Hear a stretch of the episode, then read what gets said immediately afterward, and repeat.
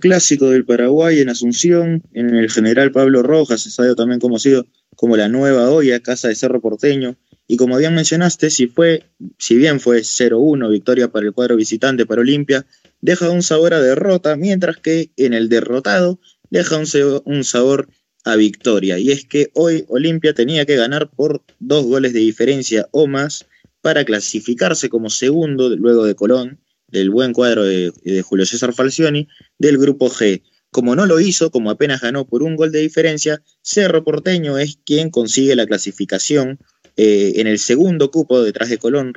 repito, mientras que Olimpia irá a la Sudamericana. Eh, raro grupo G, ya que recordemos, los dos campeones del mundo, Olimpia y Peñarol, uno consigue apenas la Sudamericana y otro consigue eh, bueno, no consigue nada, queda cuarto. Este, ambos cuadros se alinearon con un 4-4-2, cuatro líneas de 4-2, no hubo ni trapecio, ni rombo, ni nada.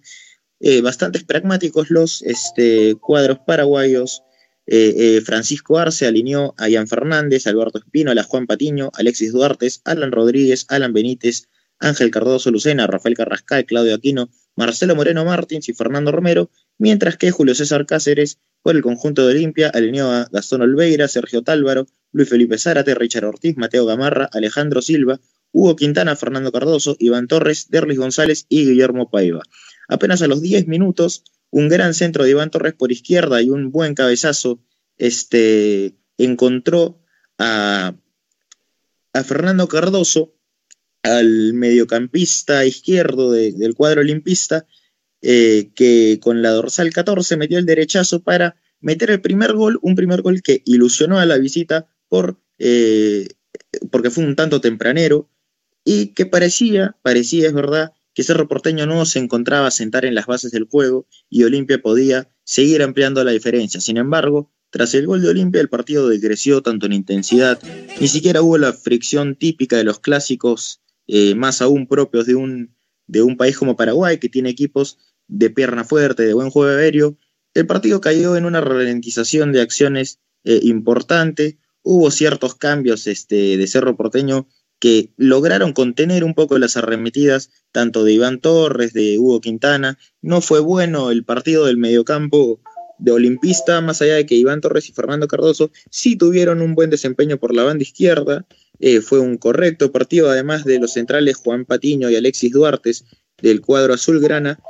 y al final terminó en eso, terminó en un 1-0, bueno, en un 0-1 que se mantuvo. Al minuto 95 existió un penal que cometió Luis Felipe Zárate, ya de frustración de la desesperación de no poder hacer nada, y además, este,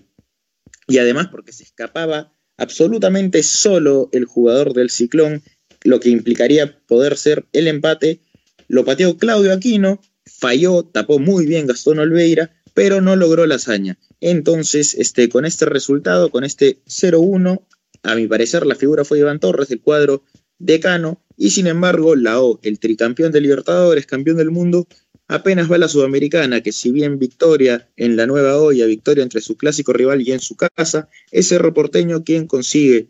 pese a su derrota, eh, la ansiada clasificación a la Libertadores y elimina así a su rival histórico de toda la vida.